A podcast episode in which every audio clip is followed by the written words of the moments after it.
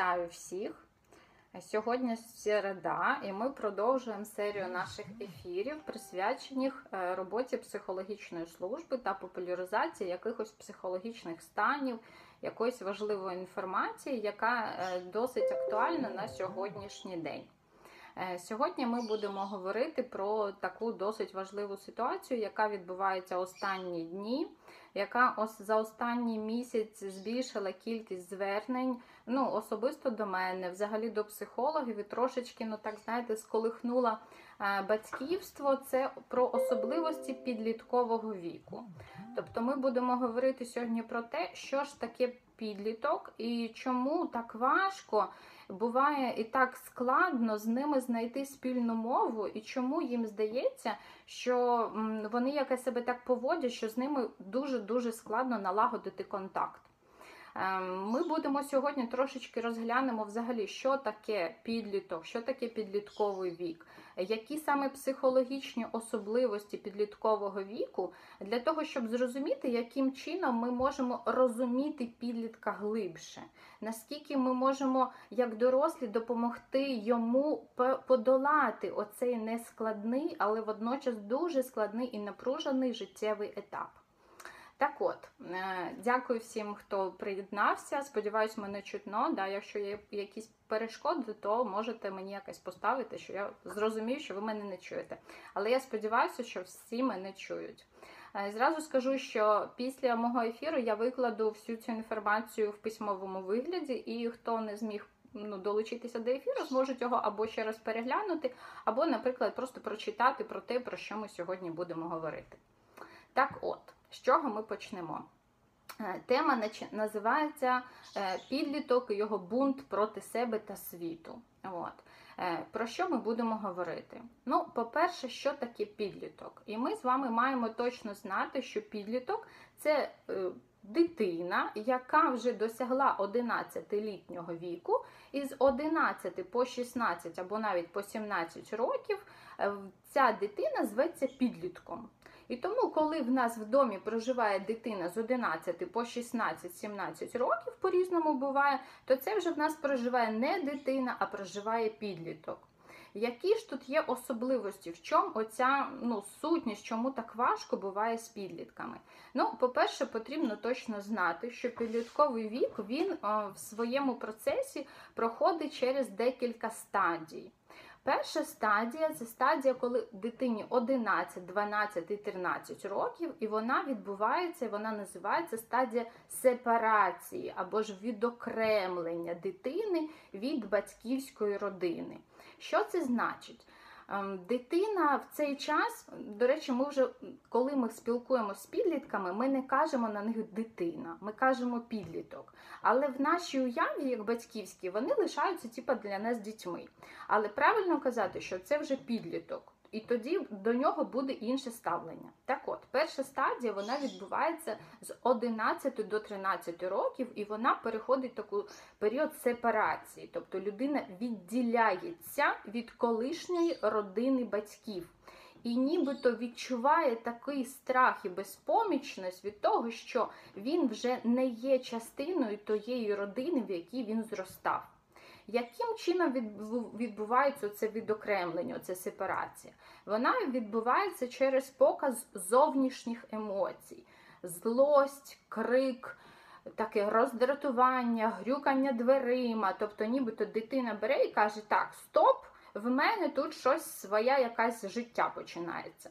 І вона нам показує оці верхні емоції. Водночас, коли дитина демонструє зовнішні емоції, в неї, якщо ми трошечки на неї нажимаємо, з'являються нижні емоції, емоції регресії. І нібито ми бачимо, що тобі 11, 12, 13, а ти плачеш, ти розстраюєш, ти грюкаєш дверима, ти тупотиш ногами, ніби дитина, якій 3 роки. Так, оце, ну таке, знаєте, балансування на межі від. Е, агресії, такої злісті, такої сепарації, бажання відокремитись.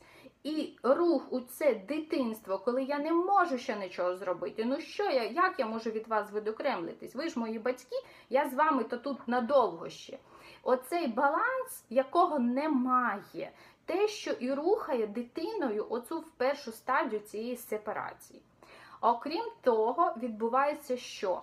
Внутрішньо емоція, яка переживається підлітком, вона зовсім не та, яку він демонструє. Що це значить? Зовнішні емоції, які зрозумілі батькам, це ті емоції, які кричить. Якщо дитина кричить, то ми його ніби боїмося. Да? Якщо він грюкає там ногами, ми думаємо, краще не підходить. Тобто він демонструє ніби таку боротьбу проти нас.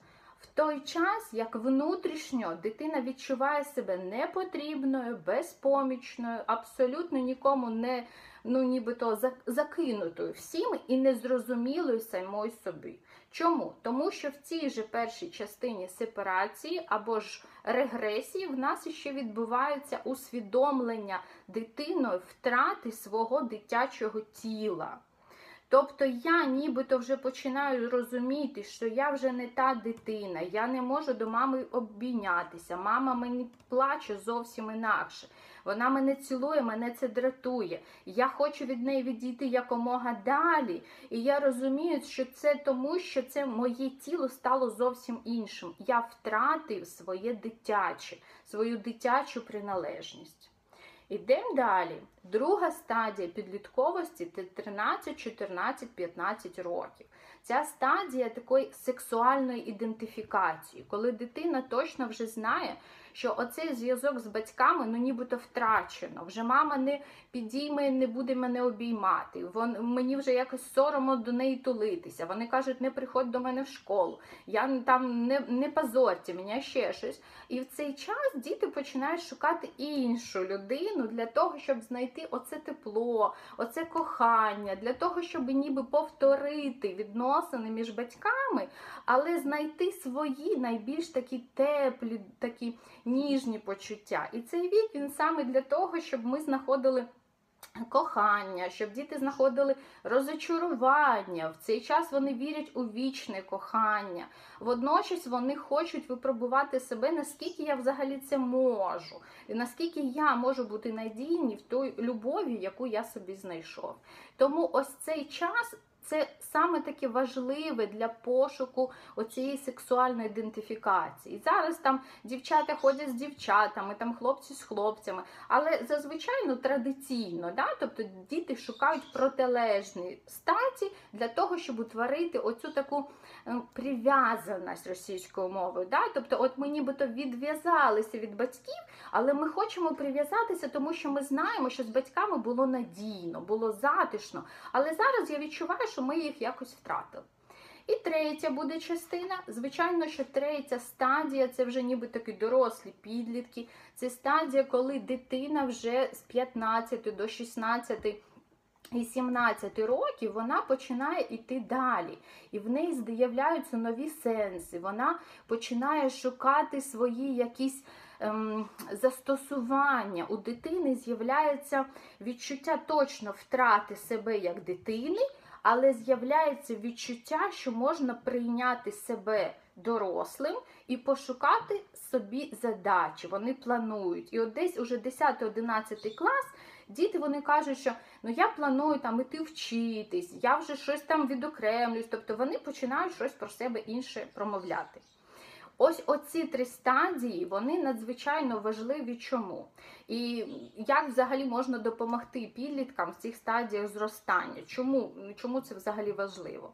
Тому що ви, мабуть, знаєте, і ну я знаю безліч дорослих, які нібито не дорослі до кінця. Тобто, які нібито залипли в стадії якогось підліткового періоду. Тобто, це люди, які не досить надійні, це люди, які ем, шукають емоції в якихось іграх, шукають там залипають на комп'ютерних іграх, або вони там сидять в ігрових автоматах. Люди, які не спроможні бути надійними, тобто вони не можуть утворювати надійні родини, вони вживають багато алкоголю, і тоді їм їхня дружина чи батьки кажуть, ну коли ти подорослішаєш то в цей час потрібно розуміти, що що відбулося. Доросла людина не подолала одну з стадій підліткового віку. І тоді кажемо, що він застряг в пубертаті. О, Тобто він десь залишився в підлітковому віці. Про що ж потрібно зрозуміти, що ж насправді відбувається з підлітком, коли ем, він проходить оці стадії, і яка наша головна роль? Ну, зразу можна сказати, що головною нашою ролью як батьків, як психологів або як вчителів, викладачів є допомогти підлітку успішно пройти через оці всі стадії, просто їх успішно здолати. Тому що якщо ми заберемо в них можливість зростати, то є дуже велика, тому що а як ми заберемо? Ми боїмося. Да? Тобто дитина каже, я хочу там ходити, там, я хочу з кимось знайомитись, а ми боїмося. Ми кажемо, ні, сиди вдома, вчись, там ще щось. І ми ніби лякаємо дитину тим, що ти не зможеш бути дорослим, ти не зможеш бути успішним, у тебе це не вийде. І тоді ми ніби свій страх батьківський ми одягаємо на дитину, і вона залишається в цій стадії, от, в якій ну, незадоволені потреби. Що відбувається ще? Що ж відбувається взагалі насправді? Потрібно точно знати, що підліток, е, ну, розбираємо, дивіться, підлітка треба дивитись отакими частинками. Перша частина, яка дуже важлива, ну і взагалі можна сказати, що взагалі підлітки є тільки люди. У тваринок, а є вони дітки і є вони дорослі. У підлітки це наше таке от людське. Тобто це вже не дитина, але це зовсім іще не дорослий. Не завершив, хтось пише запитання, не завершив певний період дорослішання. Да, оце саме головне, що якщо людина не завершила десь якусь не задовольнила потребу оцієї стадії, то вона дійсно в ній залишається. Вона залипає, і потім вона в дорослому віці починає витворяти щось таке, що ти думаєш, господи, да скільки ж тобі років що ти таке робиш? І ми тоді розуміємо, що внутрішньо йому 13, йому 15, йому хочеться пригод, йому хочеться кохання, емоцій, тобто щось таке, бо там йому десь його не дали. Так от, про що потрібно точно розуміти? Підлітки це зміна фізіології, це ті зміни гормональні, на які не можна впливати ну, сам собою, ти не можеш їми керувати. Гормони це чи не найголовніше, що є в нашому організмі. І якщо ми піддаємося їхньому впливу, то ми навіть дорослі ми себе не контролюємо. Ми знаємо, що в нас є періоди люті, періоди суму. Ми під ними підлаштовуємось, але ми не можемо ними керувати. Так от ситуація, коли відбувається підліток, у нього щодня вибуваються, будуються нові клітини, нові гормони, в них ніби знаєте, постійні салюти в голові. От внутрішнє все тіло відбуває постійне оце салютування. І з тим салютуванням вони йдуть ось ці різні емоції. Тобто я плачу, я кричу, я лежу, в мене немає сил, в мене щось, я хочу, я хахачу, вони ніби істерично якось на все реагують. Тобто фізіологія внутрішня. Що тягне за собою внутрішня фізіологія, вона тягне за собою зовнішні зміни. Підлітки стають такими костурбатими, вони стають хтось дуже худий, хтось навпаки набирає вагу, в них змінюється колір обличчя, хтось прищами обростає, масне волосся. Тобто вони, коли дивляться на себе в зеркало, і ще, не дай Бог, вони побачили, що мама сказала, ой, що це в тебе там таке, то вони і так себе не дуже то розуміють. А так, то взагалі бачать, вони бачать просто страшка. І вони бачать, що це щось таке страшне, що я не хочу на це дивитися, і хоч мене взагалі ніхто не хоче бачити. От, Тобто, наша на цій стадії, що ми можемо зробити? По-перше, ми не маємо критикувати дитину за зовнішність, тому що. Взагалі за зовнішність ну, не можна критикувати нікого, а підлітка особливо. Тому що коли ми скажемо, що в тебе що в тебе на обличчі, то дитина не просто чує, що в тебе на обличчі, а це ти весь такий страшний. От. І тоді дитина від нас відгороджується. І ота стадія, коли ми втрачаємо, от підліток втрачає батьків, то оце є той момент, тому що коли я був дитинкою, мене мама любила всього. От просто я була очаровательна, я що не робив, було класно і весело. А тут в якийсь момент мама каже: Ой, да причешися, да що в тебе на голові, да в чому ти ходиш, да як ти виглядаєш, да йди поїж, що ти їси. Тобто ми починаємо критикувати, але через критику ми нібито думаємо, що ми ж тобі добра желаємо, да? а дитина в той час чує що ти не такий, як мені потрібно, ти не гарний, ти не красивий, ти ну просто страшний, ти нікому не сподобаєшся, тому що навіть ти батькам не подобаєшся. І тому, звичайно, що у цей час дитина відчуває себе страшенно самотнім. Взагалі, відчуття самотності у дитини, у підлітка це таке, ну. Страшенно важлива частина. Чому? Тому що з одного боку е, в самоті підліток він шукає себе, тому дуже важливо, щоб у підлітка був свій простір, було якесь таке, знаєте, інтимність така домашня. Тобто в кімнаті ми закрили двері і поважаємо його. Тобто з цього віку краще стукати в двері і показувати, що я поважаю твій простір. От. І дитині в своїй кімнаті що вони можуть робити? Вони створюють хаос. Да? Тобто я завжди батькам кажу, що підлітки вони живуть як в отелі. В отелі все включено. Тобто ви пішли з дому, чи він пішов з дому, мама прийшла, все прибрала, по, там, порозставляла, він прийшов нормально. Але якщо ви кажете, ану прибери, ану ти не це, ану ти не це, то це викликає тако супротив дуже сильний. І дитина каже, ні, не лізь до мене, це моє, там тири-пири. Тобто вони дуже-дуже цього ну, не люблять, вони цьому чинять супротив. Так от, якщо ж як можуть батьки допомогти на фізіологічному рівні? Ну, по-перше, що дійсно в цей час, коли дитина змінюється фізично, то вона дуже багато про себе читає. Вона читає, що мені потрібно оце їсти, а оце не їсти, дотримуватись якихось режимів. Або, наприклад, зайва вага, але дитина постійно голодна, і хочеться якоїсь у цій хімії, там Кока-Коли, бургерів, там якоїсь у цих чіпсів, можна в якийсь момент піти на зустріч. Тобто просто дозволити дитині оте невеличке задоволення, щоб просто бути поруч. От просто, тому що коли ми почнемо говорити, що ой, це не це шкідливо, це не корисно, то дитина зрозуміє, що ти знову про мене нічого не розумієш. Тобто ти знову проти мене, ти не розумієш, що мені потрібно. І тому наша задача в фізичному плані підтримати. Що ще, як вони маскуються?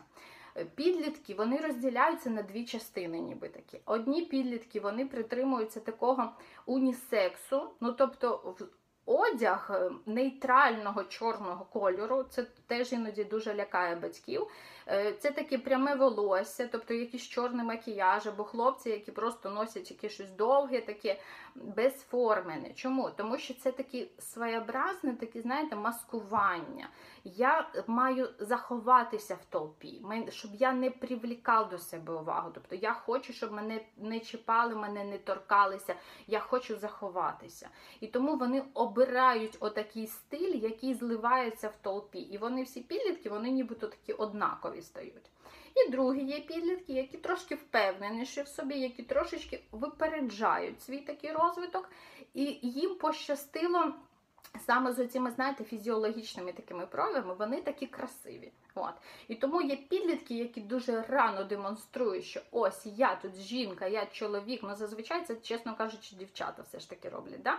От. І тому ці підлітки вони ніби випробовують нас на те, що ну підійди, спробуй, типа, ну спробуй, скажи, що щось не так. От. Але і ті і ті внутрішньо вони все одно відчувають внутрішню невпевненість. Вони відчувають, що я щось не так роблю і що. Але у одних копінг-стратегія це я заховаю, щоб мене не торкали. А у других копінг-стратегія це коли я навпаки провокую ніби всіх.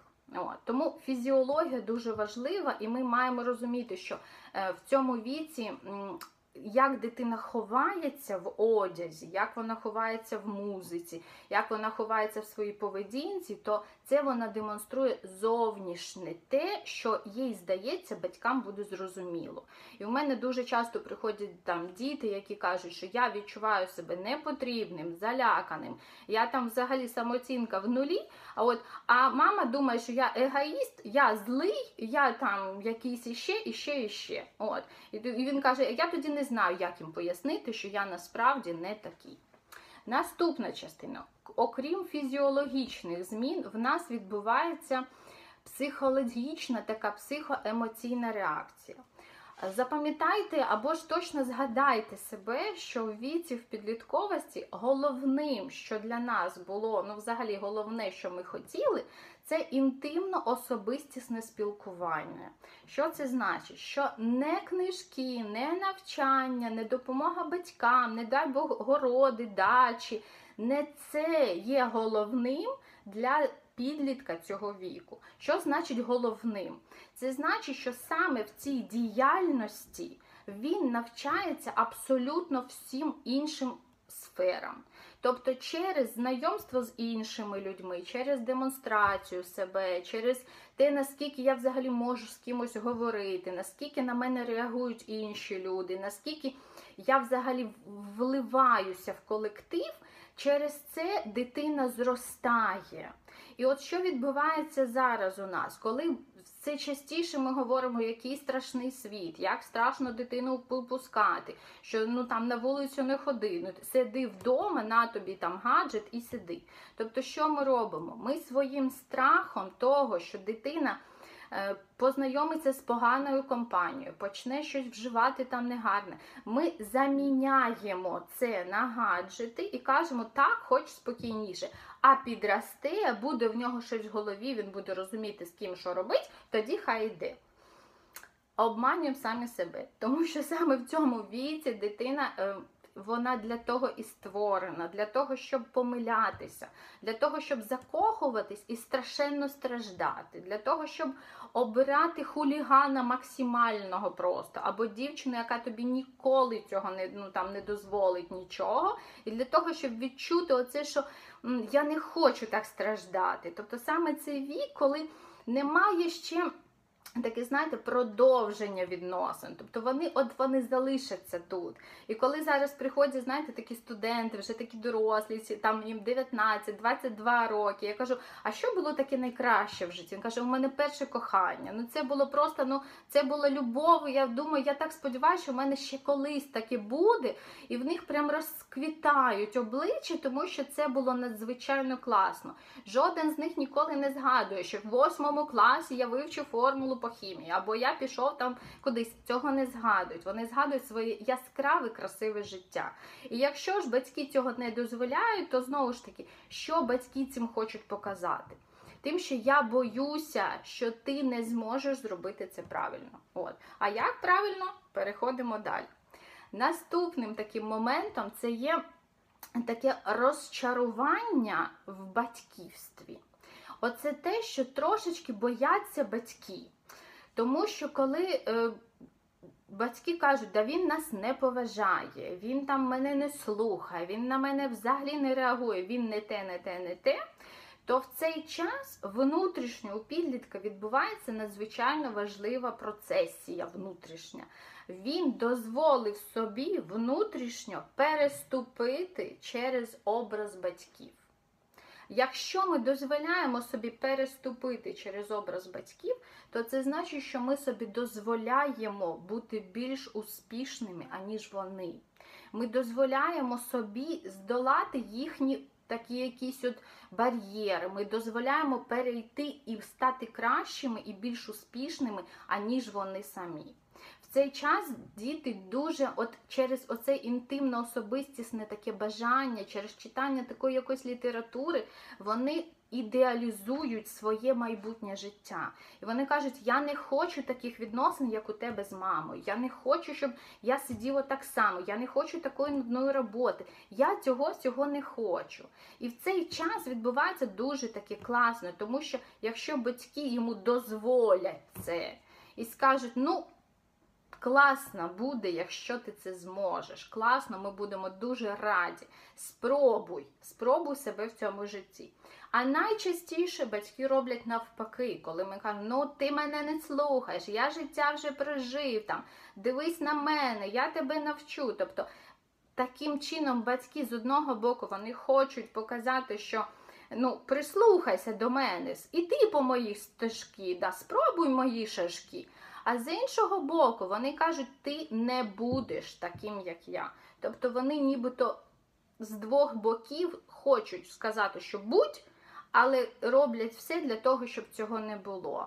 І є дуже багато дорослих, які досі живуть на знаєте, такому ідеалізації батьків. От вони кажуть, ні, мої батьки, в них там ідеальний шлюб, вони там такі ідеальні. І ти розумієш, що якщо в них батьки досі ідеальні, то значить, що тобі скільки років? Значить, ти десь не подолав цього. А якщо в тебе батьки ідеальні, то невже ти можеш досягти того ідеалу? Ну навряд чи. От. І тому оцей час, коли дитина починає фиркати і казати, що ой, ну що ви там, ваше оце все. Ну, прислухайтесь і дозвольте собі просто дозволити дитині себе подолати. Тому що якщо е, в якийсь момент дитина розочарується у вас окончательно, і навіть я питаю, ти вважаєш, що батьки лахі? Він каже, да. От я тоді точно знаю, що ця дитина в неї є шанс, вона знайде себе, тобто вона щось від себе відшукає.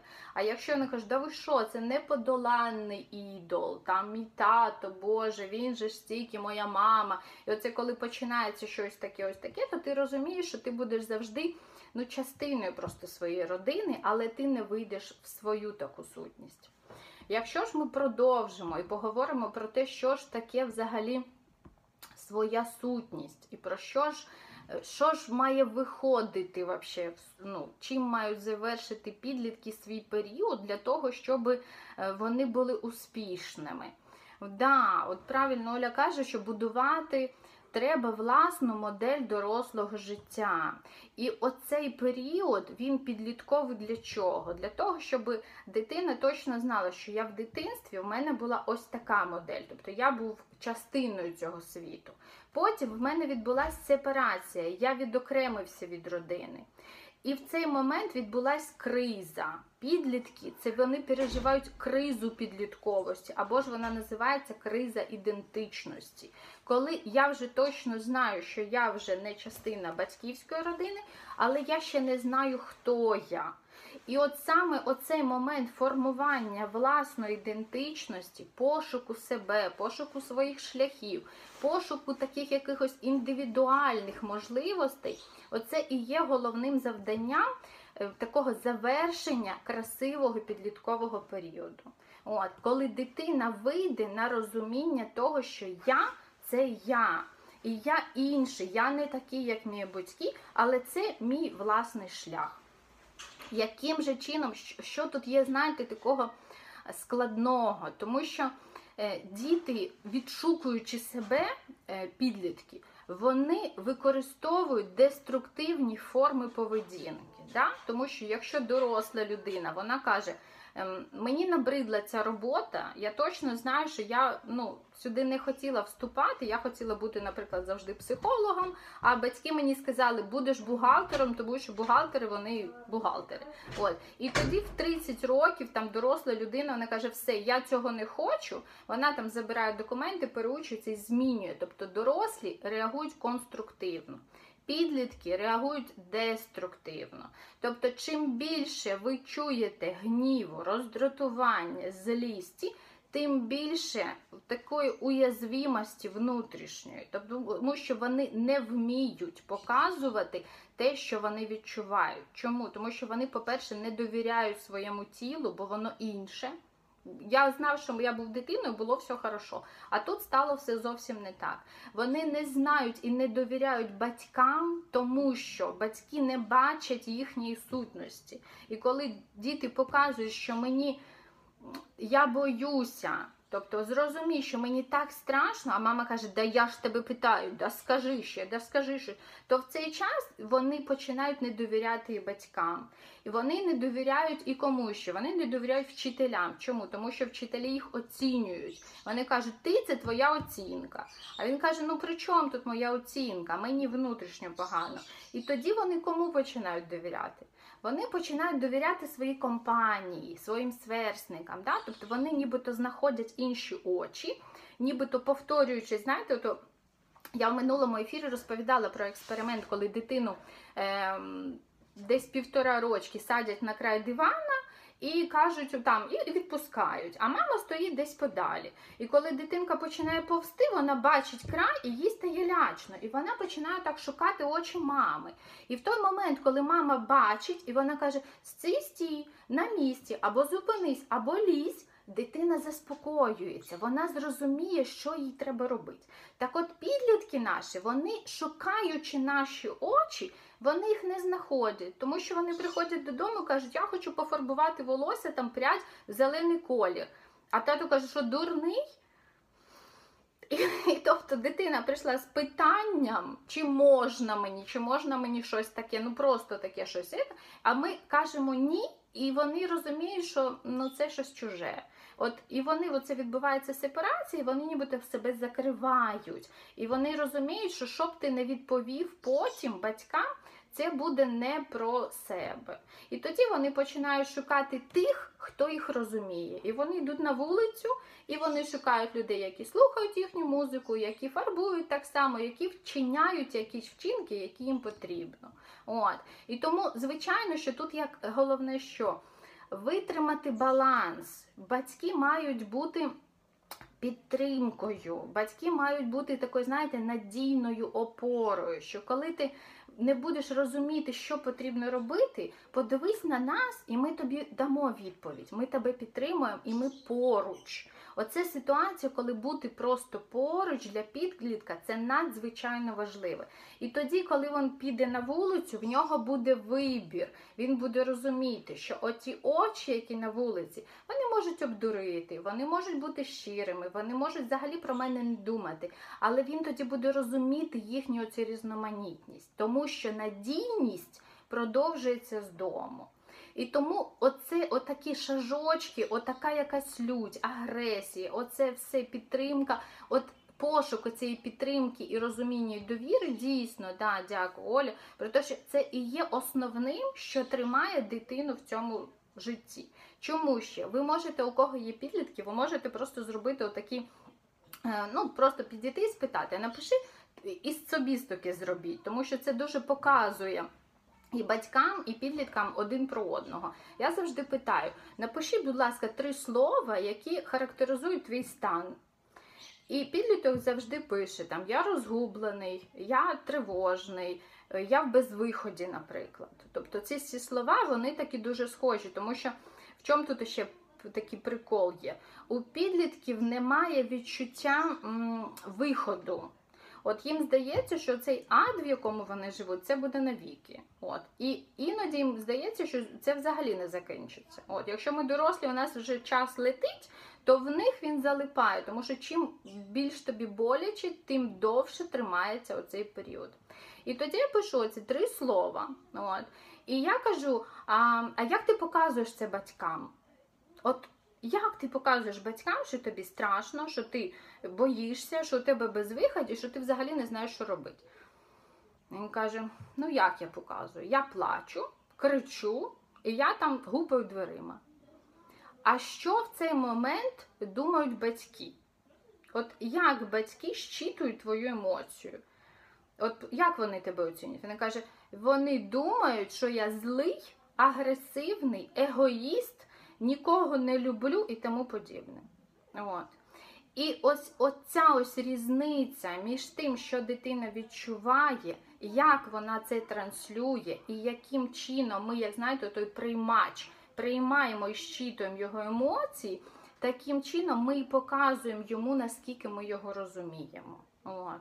І тому дуже важливо і батькам зробити собі оці три слова. А я в якому стані? Мама пише: я в ужасі, я стурбована і я постійно плачу. От, з донечкою класно, дивитесь. так. От. І, і я у мами питаю: а ви як показуєте це дитині? Що ви за неї хвилюєтесь, що вам страшно, що буде, і ви не знаєте, що робити? Я кажу, ну як я показую? Я кричу на неї і постійно читаю моралі. Коли ви читаєте постійно моралі, кричите, дитина як це чує? Вона це чує, що я не той, я не така, я не те, що ти собі хотіла. І тоді в нас відбувається оце таке відворот тих облич, коли мама, замість того, щоб подивитися разом з дитиною і сказати, що я тебе бачу, я тебе чую, я тебе підтримую, ми ніби відвертаємось. І дитина це відчуває, і вона йде куди на вулицю шукати оті очі, які до неї повернуться. От. Так от головною задачею підліткового віку є перехід через всі ці етапи І завершується він тим, що у дитини має бути уявлення про свою власну ідентичність, яка окрема від батьків, вона окрема від друзів, і вже в 10-11 класі відчувається оце, що ну. Однолітки вони йдуть туди, а я хочу йти навчатися в інше щось. Е, як можна відслідкувати, що дитина трошечки іде, ну так, знаєте, з вами трошки зліплюється? Якщо от вона каже, ой, у мене мама, наприклад, лікар, і я буду лікарем. І ми тоді розуміємо, що дійсно може бути таке, що дитині дійсно хочеться бути лікарем. А можливо, вона боїться спробувати щось своє, і вона бачить зрозумілі для себе шляхи. І Вона каже, ну буду як мама, або буду як тато. От в цей час теж важливо сказати дитині, що. Схочеш будеш, але ти можеш спробувати будь-які напрями, і ми будемо поруч. Ми не будемо тебе. Ну, це можна, тобто дати дозвіл. От зараз дуже таке важливе, знаєте, є такий вираз дати дитині дозвіл жити, от просто бути. От якщо ми кажемо, ти класний, ти молодець, але ми все одно знаємо, що в нас є рамки. Тобто ми, звичайно, ми не дозволяємо там дитині там на голові стоять, там щось, е, ну таке, знаєте, випробовувати сильно. І ми тут кажемо, що ні. І тут ми проявляємо стійкість, і тоді дитина теж знає, що ми надійні. Коли в нас розмиті оці кордони, ми не знаємо, що ти там можеш там, е, чи дитина каже, я там можу прийти з вулиці там о першій ночі. Кажу, вибач, скільки тобі років? 13. То в мене закрадується питання, що а чи дійсно батьки хвилюються про тебе, що тобі 13, і ти о першій годині ночі приходиш. І тоді дитина сама каже, що да їм все одно. От, Тому що і вона починає ніби випробовувати нас. Тому батькам потрібно бути стійкими в своїй позиції, але гнучкими по відношенню до близької вам дитини, до підлітка. Тому що це вже ніби не дитина, але він ще не дорослий. І коли, знаєте, ми кажемо, що ну вже подоросліше, вже там будь щось, а потім починаємо там годувати їм їжу, там складати йому рюкзак, то нібито ми продовжуємо вести з ними себе, нібито вони діти. От. І в них виникає такі, типу, що ж відбувається? Тобто мама каже одне, робить зовсім по-іншому. От. Якщо у вас є питання, то ви можете задавати. Дякую всім за увагу. Сподіваюся, це було корисно. Інформація вся буде збережена на сторінці. Якщо будуть питання по ем, ну, якимось індивідуальним таким проявам дитячим, то можете писати мені в особисті повідомлення, обов'язково вам відповім.